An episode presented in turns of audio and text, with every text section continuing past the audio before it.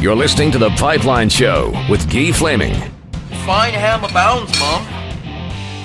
All right, let's kick off this episode of the Pipeline Show looking at the uh, Memorial Cup and what happened. It just wrapped up, and a guy who was there from start to finish. He's my CHL insider uh, today, and that's uh, Willy Palov. Uh, welcome back to the Pipeline Show, Willy. Uh, and from uh, the host perspective, being that you're in Halifax, not that you're hosting the Memorial Cup, but pretty successful event by all accounts. Yeah, in, in all ways it was successful. Uh, I mean, on the ice, you, you, you did have four really good teams. Um, it's always a worry that the host isn't going to live up, but, uh, you know, they opened with wins over the OHL and WHL champions. So, uh, they, they were legitimate as soon as that happened. And then, uh, the only team they couldn't beat was Rouyn-Noranda, the Quebec League champion, but that was a team that, set records for wins this year. So um, it was great on the ice, off the ice. Uh, it was a lot like the 2000 World Cup here. They averaged close to 10,000 fans, um, but they added some other wrinkles that were really popular. Um, out, free outdoor concert every day with uh, r- really good local bands and a few other things. So yeah, it was everything was good except the weather. It rained a lot, so but there's nothing you can do about that. Yeah, that's true. You can't control the weather, that's for sure. Uh, okay, let's get to the, the hockey on the ice. You mentioned uh, Halifax looked really good.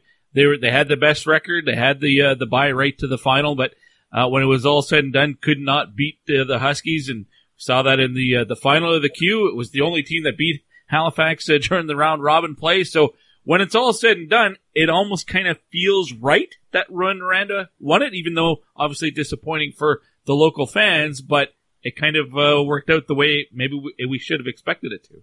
Yeah, I think that's fair. Um, you know, if you go all the way to the beginning, uh, Prince Albert, they, they won game seven in overtime on a Monday at West. Uh, had one day off, flew here on Wednesday, crossed three time zones, and had to play Halifax on the Friday opener. That was tough for them from the start. They actually played really well, and then they played well again in their next game. But by the middle of that one, you could see that everything was catching up to them. I, I thought they had a good tournament, you know. So, uh, and comparatively, uh, Rouyn-Noranda had never seen Guelph for obvious reasons, and uh, they had a big, fast team with a lot of skill, and kind of caught them asleep for no more than maybe eight, ten minutes, um, but uh, was enough to beat them. So that was Rouyn-Noranda's opener, bit of an eye opener for them. And then after that, they really settled into what I saw from them all year, which was a team that, uh, boy, they, they just put so much pressure on the forecheck and they skate and they've got skill. And, you know, by the time they got into the semi against Guelph and then of course the finals Halifax, it was no more than 30 or 40 minutes into the game, and they had just worn down the other team. So, as well as Halifax played yesterday in the first half of the game, it was all ruined around after that. And I think even Halifax fans would leave there feeling like, yeah, we, we did well to get this far. We played them hard, but uh, the Huskies were the better team. Back-to-back wins for uh, Mario Pouliot uh, with, but doing it with two different teams. I know coaches have done it before, but has the coach ever won it back-to-back years with with two different teams? You know, not that I can think of. I, I feel like there have been two other times in the Quebec League where they've won the championship, but not in the Memorial Cup. I know they've won. I think there have been coaches who've won it for different teams, but certainly not back to back. But uh, he he's an interesting case. Um, he coached in Rouyn-Noranda as an assistant years ago. Uh, got the job.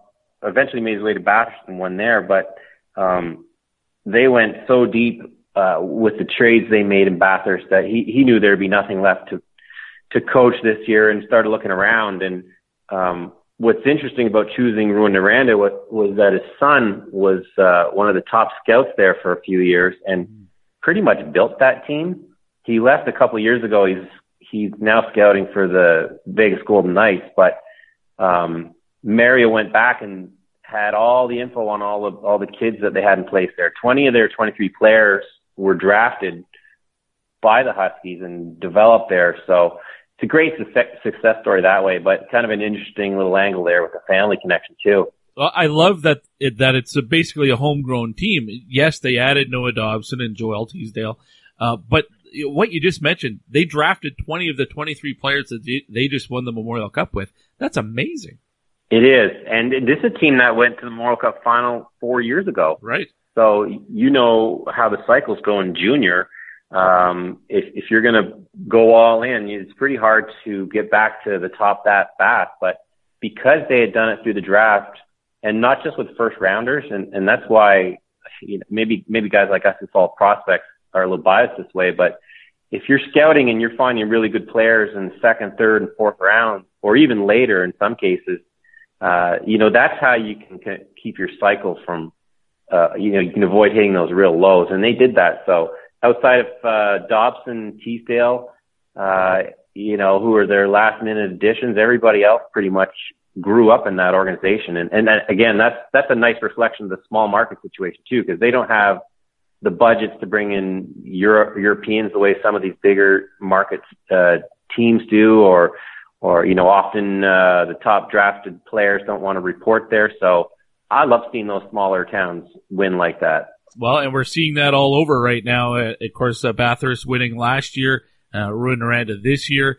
Out here, it's uh, last year was Swift Current, smallest market team in the dub, and uh, Prince Albert this year, the second smallest market uh, in the Western Hockey League, uh, winning league championship. So it, it's kind of cool to see the the small the small markets uh, having success despite maybe what we would perceive as big disadvantages. Well, that's right because you know the disadvantage the small market teams have is the tournament's too big for them to host now. Right. Uh, you know, maybe 30 or 40 years ago, you could put it in a rink that had three or 4,000 people, but, uh, every CHL league now is limited to, you know, maybe a half dozen places. So Halifax has had it twice in 19 years. It's probably going to go back to Moncton soon. Uh, it's been in Quebec twice in the last little while. Um, you know, so they get that host automatic entry. That's a huge advantage. But, uh, you know, these smaller places, they don't have that option. They have to earn their way there. So, um, to see Bathurst and Rouyn-Noranda do it back to back, and like you said, uh, Prince Albert and Mark Habscheid made a real point of that in his closing press conference. Uh, to to see some success in a small market there, it's, it's I I feel like anyway, it's really important for junior hockey. Willy Palov, my guest, he's my CHL insider. He writes for the Halifax Chronicle Herald. The painful loss for the Mooseheads. I mean, they they were very impressive in the tournament. The, what's going to be a worse feeling for them looking back, though, losing to an arch rival or knowing you blew a two goal lead halfway through a game? Wow, both because don't forget, uh, Rouyn-Noranda won the Quebec League championship on their ice too. Mm. Uh, so within the space of a couple of weeks, they, they had to watch another team celebrate. Uh, so, so that's tough. You know, losing is, is bad enough, but you have to watch somebody else celebrate in your own rink. It's a, you know, it's a little bit of an extra there, but, um, I suppose if, if you want to go really deep, uh, the Huskies went out and paid a pretty big premium for Joel Teasdale and Noah Dobson, uh, players that I know Halifax had interest in, but perhaps because they were hosting weren't quite as willing to pay that price. So, uh, they, they'll still have a good team next year. I, I suppose if you're, if you're them, you might think over the summer, well, maybe we should have uh, gone out and had them on our side, which, you know, obviously takes them off somebody else's roster too. But, those what ifs are hard to uh, beat yourself up about. This is a team that that was deep. They they had good players at every position, and they you know they made it to the championship game. So uh, they uh, they deserve to be there, and they uh, represented the, the the league well too. Because as you know, in the last ten or fifteen years, we've seen some real duds as hosts. So uh, you know, good for them. Uh, what did you make of the Guelph Storm? And you mentioned their size. I actually had picked Guelph before the tournament started uh, as I the team I thought would win, and I thought that size would actually be a, a determining factor. They ended up having four of the top eight scorers, uh, three of the top or two of the top three scorers in the tournament, but in the end uh, couldn't get past the semifinal. Yeah, you know, I'll say two things about them. I mean, the book on them was that, uh, you know, they avoided elimination so many times in the OHL came back from a 3-0 deficit once. Um, so they were definitely the most pressure tested. And, and I thought that that would work for in their favor as the tournament wore along. But, and then their first game was, uh, against Rouyn-Noranda and their size really stood out. Uh, and also, um, not to get too technical, but they were really stretching the ice with some long passes and they could, you could see they, they knew how to break the game open. But, um, you know, with the way these things go, uh, you could tell that uh, the Huskies had done a lot of video work and adjusted some strategy defensively, but also um, they they turned the pressure up on Guelph. They they brought you know two forecheckers deep on them, and they they just wore them down. And uh, while they were doing that, uh, you know, they, they put a lot of pressure on Nick Suzuki, who had carried them so far. And it, it felt like the pace, uh, kind of overwhelmed them a little bit, which I, I wouldn't have expected. So, um, they did play well. Uh, the wins they had, they, they were pretty impressive, but in that semifinal, uh, by the third period, they were just worn out by the Huskies. So it was, it was, I think more a matter of, of Rouyn-Noranda outplaying them when, when they had that big opportunity. You touched on Prince Albert uh, a little while ago. Uh, if um, if there was one thing about the tournament I would change, it would be that the the host and the the other team from the host uh, uh, league would open the tournament so that the two teams traveling the furthest wouldn't have to play on opening night. So like next year, for instance, Kelowna, I would have Kelowna playing the other WHL team on opening night. Um, I, am not suggesting that that's why Prince Albert didn't win a game, but uh, what you pointed out, they they were the last team to qualify and they had to open the tournament. Probably not a good setup for them. Uh, what do you think? If uh, if that change, if it's even possible, would you do it? Well, I think at the very least, you you look at the geography and give the team that's coming the farthest the second game. So uh, the team from the Quebec League next time it's out west, you know, don't put them on the first night. They're the one who has the time change and the furthest distance and all those things. I, I, I do think that if the Raiders had had an extra day to get to Halifax, uh, settle in a little bit, maybe change their sleep patterns a little bit, uh, it would have been a bit different because keep in mind they were they were pretty close to winning that opening game. Um, so I, do I do agree in the sense that uh, the host team should play on the first night, but let's, let's at least uh, you know, give them an opponent that's not coming cross country to start things off. That said, Acadie Bathurst uh, went to Regina last year and uh, ended up winning. So I guess we shouldn't necessarily uh, make it a uh, foregone conclusion that the team that travels the furthest is, is not going to have success because they did it uh, just a year ago. Uh, when you look at Prince Albert, anybody in particular stand out in a good way for you? Yeah, the Noah Gregor was really good. Um, I didn't know much about him before the tournament. Um, and I learned as the tournament went along that his, his dad actually played univer- university hockey down here at Acadia, yep. so there was yep. a, a little local tie-in. Um, but he was really impressive. He was, for me anyway, their their best player. He was driving everything. He skates so well, and uh, I mean, I know he's a 20 year old, but uh, his maturity was really impressive too. You know, in his off ice interviews. Um, so that's the player that stood out the most. I thought he deserved to have a an all-star spot. They didn't give anyone on the Raiders a, a spot on the tournament all-star team. That that would be one change I would have made. Mm. Um, but yeah, he was good, and uh, obviously Ian Scott was great in goal. Uh, he, you know, had to deal with a lot of quality shots as you do when you get to this level, but uh, he looks like he'll be a good pro too. Uh, is was there a draft eligible player that uh, impressed you? I know you've seen a lot of of Raphael Lavoie this year. Anybody else? Yeah, well, Lavoie was good. Uh, he had a really good Quebec League playoff. He 20 goals in 20 games, I think it was. You know, led the league and second in scoring, all that. He he was good. He scored a really nice goal last night, and he's a guy that needed to do that in front of scouts because uh, he had some he had some lulls this year, and uh, the talk was, you know, that could be a weakness they're finding. You know, when you're, you're talking about a player in the first round, they're gonna analyze everything, right? And to, to see him tail off like that at times was a bit of a flag. Um, but more than that, I, I think there's some guys who, uh, were maybe passed over once or twice that did well. Felix Bibeau for Rouyn-Noranda is a 19 year old and he was great, uh, tournament all-star. I, I have to think he gets, uh, some attention now. Mm-hmm. And their, their leading scorer, well, the league leading scorer from the regular season, Peter Peter Abbandonato was great. Got to think that translates into uh, a free agent contract. And uh, the only other guy I can really think of would be uh, Brett Leason, who I'd heard a lot about, but uh, he looked gassed later on in the tournament. You can see his tools, so I, I think scouts have seen enough of him that it's not going to hurt him too much. but uh, they there were definitely some flashes there where you could see the athleticism. So um, interesting crop, but uh, but like I said, but a, lot of times the, the bulk of the scouting done before they even get here. Yep, that's true. Uh, all right, well, we'll leave it with uh, just any uh, what's going to be the lasting memory you have from uh, the 2019 Memorial Cup in Halifax. Um, you know, probably that everything just fell into place, uh, like like you mentioned earlier on. Um, I think every league that hosts hopes that the host team plays the champion, uh, and they got that here.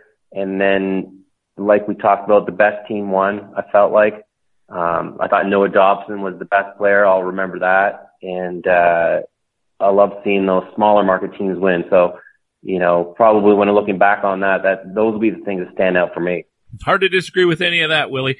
Uh, as always, I really appreciate your time. Uh, enjoy the off season. We'll be calling in about three months.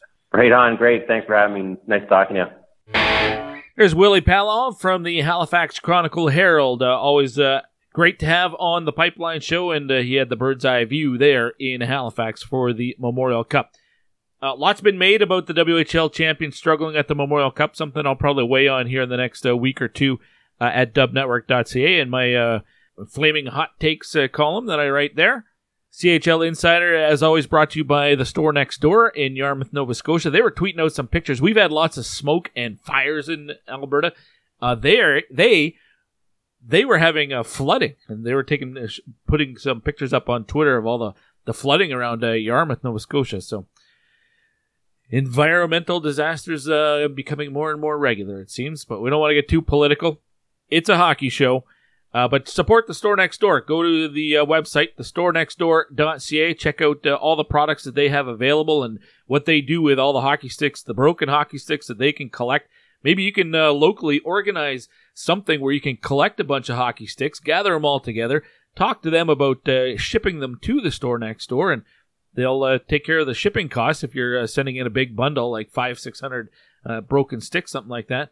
and they will make some great products out of it and uh, you can check that out at the store nextdoor.ca. Look at their catalog and uh, just a, a, quality group of people doing uh, great things for their community, employing people with disabilities, and uh, making some great products uh, for everybody to uh, to enjoy.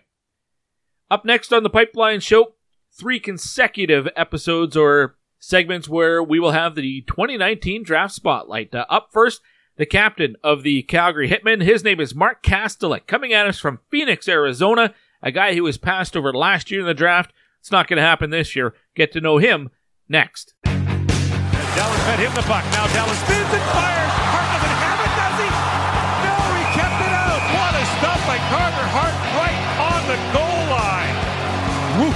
Skipped off his glove and it stayed out by millimeters. Hey, it's Carter Hart of the Everett Silvertips, and you're listening to The Pipeline Show.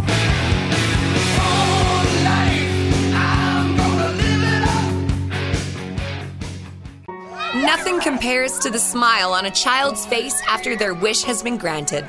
The Rainbow Society of Alberta is dedicated to granting wishes throughout the province to children who have been diagnosed with a life threatening or severe chronic medical illness.